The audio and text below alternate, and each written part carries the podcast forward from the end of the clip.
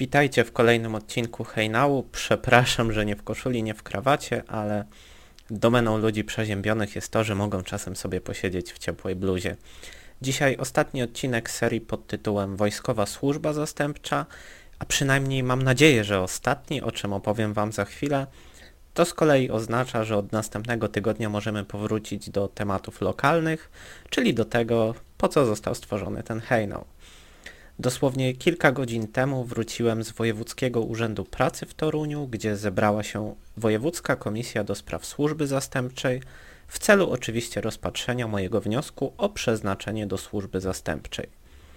Nie ukrywam, że jechałem trochę zestresowany, nie dlatego, że obawiałem się, że nie będę umiał uargumentować swoich racji, ale przyznam się, wystraszył mnie jeden z widzów, ponieważ kilka dni temu wysłał mi opis tego, jak taka komisja wyglądała w przypadku jego syna, a właściwie jak nie wyglądała. Pozwolę sobie Wam zacytować tę wiadomość. Witam, tak jak obiecałem, piszę jak przebiegła ta komisja. Pojechał, stał na deszczu godzinę, potem w poczekalni półtorej godziny, a na koniec poinformowali go, że jednak komisja się nie odbędzie, bo nie mają wszystkich papierów, a na koniec, że nie mogą zebrać członków komisji i zadzwonią za tydzień.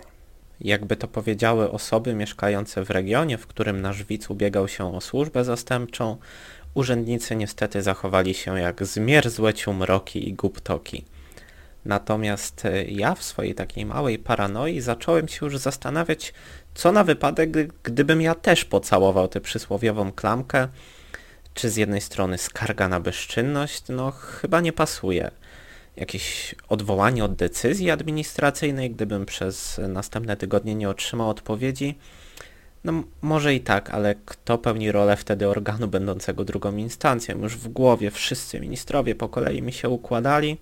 Swoją drogą to jest bardzo ciekawy kazus prawniczy. Wzywa nas urząd, po czym urząd y, zatrzaskuje przed nami drzwi i stwierdza, że sumie to zapomnieliśmy o panu. Niby absurd, ale jednak e, realny. Na szczęście moje obawy okazały się nieuzasadnione, bo komisja zjawiła się w czteroosobowym składzie, punktualnie, grzecznie, kulturalnie. Miałem uszykowany dowód osobisty i tę magiczną książeczkę wojskową. Opowiadałem Wam w poprzednim odcinku, dlaczego te dokumenty trzeba zabrać ze sobą, ale okazało się to niepotrzebne, nie sprawdzano w ogóle tych dokumentów. Natomiast y, chciałem Wam po kolei opowiedzieć, o co mnie pytano. Pierwsze pytanie dość oczywiste, bo związane z tym, po co tak naprawdę stanąłem przed tą komisją, po co się spotkaliśmy, czyli jakie poglądy, jakie zasady stoją w sprzeczności z obowiązkiem odbywania służby wojskowej przeze mnie. Tutaj oczywiście powiedziałem wszystkie te kwestie, które znajdowały się w moim wniosku. Był to taki jakby wstęp do, do tej komisji, na którym po prostu musiałem się wypowiedzieć, jasno określić i żeby do mojej wypowiedzi można było zadawać następne pytania. Od razu, kiedy to powiedziałem, jedna z pań, bo pamiętajmy, że członkami komisji są osoby biegłe w zakresie etyki i religioznawstwa, zapytała, czy jest to również kwestia poglądów religijnych.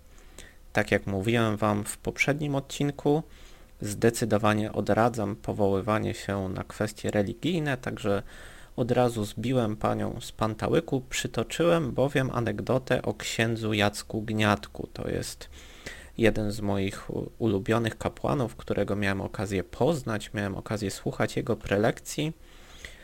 On zajmuje się tak naprawdę poszukiwaniem sensu, treści ekonomicznych w dziełach czy to Starego, czy, czy Nowego Testamentu. Jego najsłynniejsza książka to Kazania wolnorynkowe i ksiądz Jacek Gniadek podczas jednej ze swoich prelekcji, którą notabene wygłosił we Włocławku na moje zaproszenie, mówił, że ze wszystkimi mm, dokumentami sakralnymi, czy to Starym właśnie, czy Nowym Testamentem, jest y, trochę tak, że wszystko zależy od interpretacji osoby, która na te dokumenty się powołuje, ponieważ z jednej strony z poszczególnych przypowieści, z poszczególnych opisów spotkań Jezusa chociażby z apostołami wynika, że Jezus namawiał do przedsiębiorczości, do bycia osobą zaradną, nie chcę powiedzieć, że namawiał do wolnego rynku, bo te pojęcia są tak y, odbiegłe, jeżeli chodzi o umiejscowienie ich w czasie, że byłoby to nietaktowne.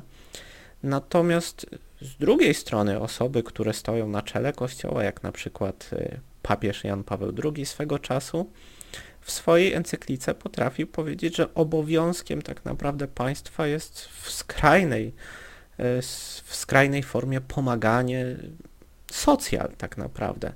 Swoją drogą w innej encyklice również namawiał do wolnego rynku, do zminimalizowania ilości przepisów i do sprawienia, żeby, żeby ten świat był prostszy też pod względem ekonomicznym. Także powiedziałem pani, że proszę tutaj religii nie mieszać, bo to jest kwestia interpretacji. I tak naprawdę ta pani przez większość komisji już za dużo pytań nie zadawała. Następny członek komisji zapytał mnie o to, jak obecnie wygląda aktywność ruchu Wolność i Pokój. To pytanie z kolei odnosiło się do y, treści mojego wniosku, który złożyłem, bo ja w tym wniosku powołałem się na, na rozmowy z członkami ruchu Wolność i Pokój, mm, że to był jeden z tych czynników, który zmotywował mnie do ubiegania się o zastępczą służbę wojskową. Zapytano mnie o jakich na przykład członków ruchu Wolność i Pokój chodzi, czy teraz ich aktywność jest nadal widoczna, ponieważ to już nie są te czasy, gdzie oni dość aktywnie wspierali wszystkich poborowych, bo wiadomo, zmieniły się czasy, zmieniły się zasady odbywania służby wojskowej.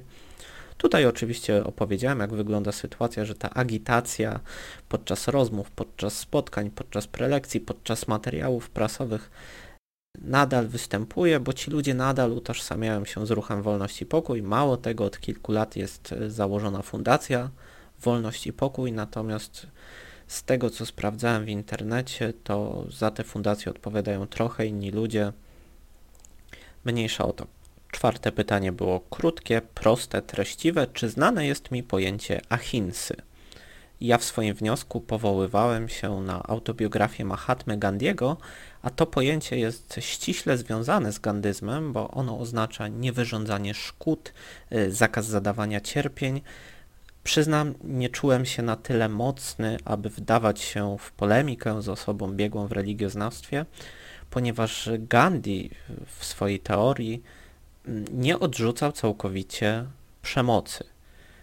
Owszem, skrajny pacyfizm, owszem, bierny opór, natomiast Gandhi dopuszczał sytuacje, w których ta przemoc może być użyta. Dla bezpieczeństwa odparłem, że nie znam tego pojęcia, ponieważ w momencie, kiedy ktoś pisze swoją autobiografię, przedstawia pewien zbiór poglądów, on może jeszcze nie wiedzieć, że te poglądy mają już na świecie skonkretyzowane nazwy. I tyle. Zresztą w tej, w tej autobiografii chyba więcej czasu poświęcono diecie i, tym, i temu, jak zdrowo się odżywiać, a nie temu, jak zbawiać świat. To już absolutnie y, mniejsza o to. Mm, ostatnie pytanie z puli tak zwanych obowiązkowych. Dlaczego w ogóle złożyłem ten wniosek? No czekałem, aż w końcu padnie to pytanie czyli trzeba było wyłożyć całą kwestię prawną, którą opisywałem Wam w dwóch poprzednich odcinkach. Tutaj krótka piłka, robię to dla spokoju sumienia, chcę bowiem uporządkować y, pewne swoje sprawy życiowe. Kwestia służby wojskowej jest jedną z takich spraw.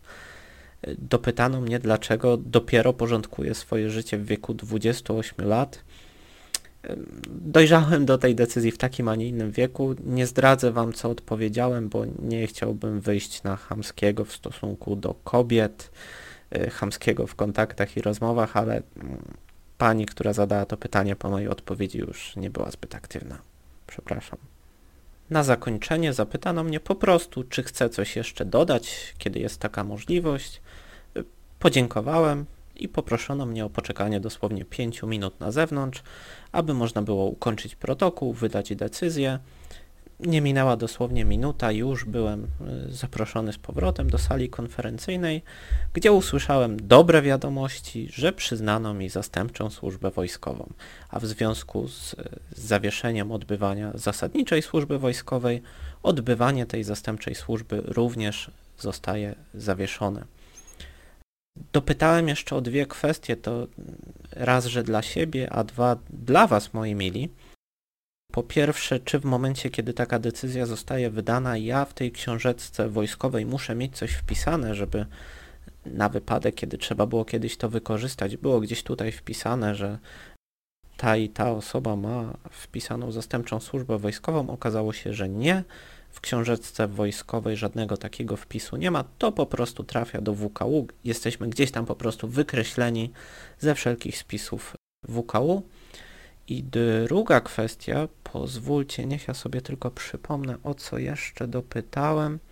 Aha, czy ja zawczasu wiem, gdzie w razie, w razie konieczności odbycia tej służby wojskowej jestem skierowany? Okazuje się, że nie, dopiero kiedy, kiedy nadejdzie taka sytuacja, miejmy nadzieję, że w ogóle nie nadejdzie, ale da, dany podmiot zorientuje się, że widnieje w tym spisie, potrzebuje takiego pracownika, to dopiero wtedy, kiedy można odbyć taką służbę zastępczą, to odpowiednie organy podejmują decyzję, gdzie jestem przydzielony. Dopytano mnie, gdzie bym preferował.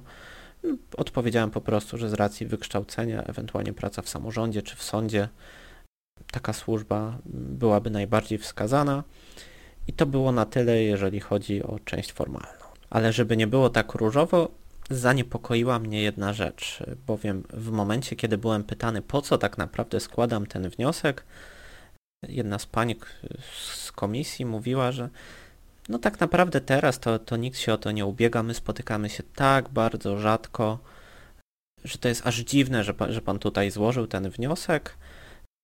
Jak już skończyłem tę swoją całą tyradę prawną, że, że to tak czy siak jest decyzja wiążąca na przyszłość, to temat został jakby już zamknięty, natomiast w momencie, kiedy pytałem, mm, jak to teraz wygląda z doręczeniem, z terminami i tak dalej, pani mówiła, że decyzja zostanie przesłana do mnie oczywiście pod wskazany adres, ten, który wskazywałem we wniosku i takie pismo zostaje również wysłane do Wojskowej Komendy Uzupełnień i zarówno WKU, jak i ja mamy 14 dni od daty doręczenia na wniesienie odwołania. I co ciekawe, Poinformowano mnie wtedy, że zdarzają się przypadki, kiedy WKU wnosi takie odwołanie, a jeden przypadek miał nawet miejsce niedawno.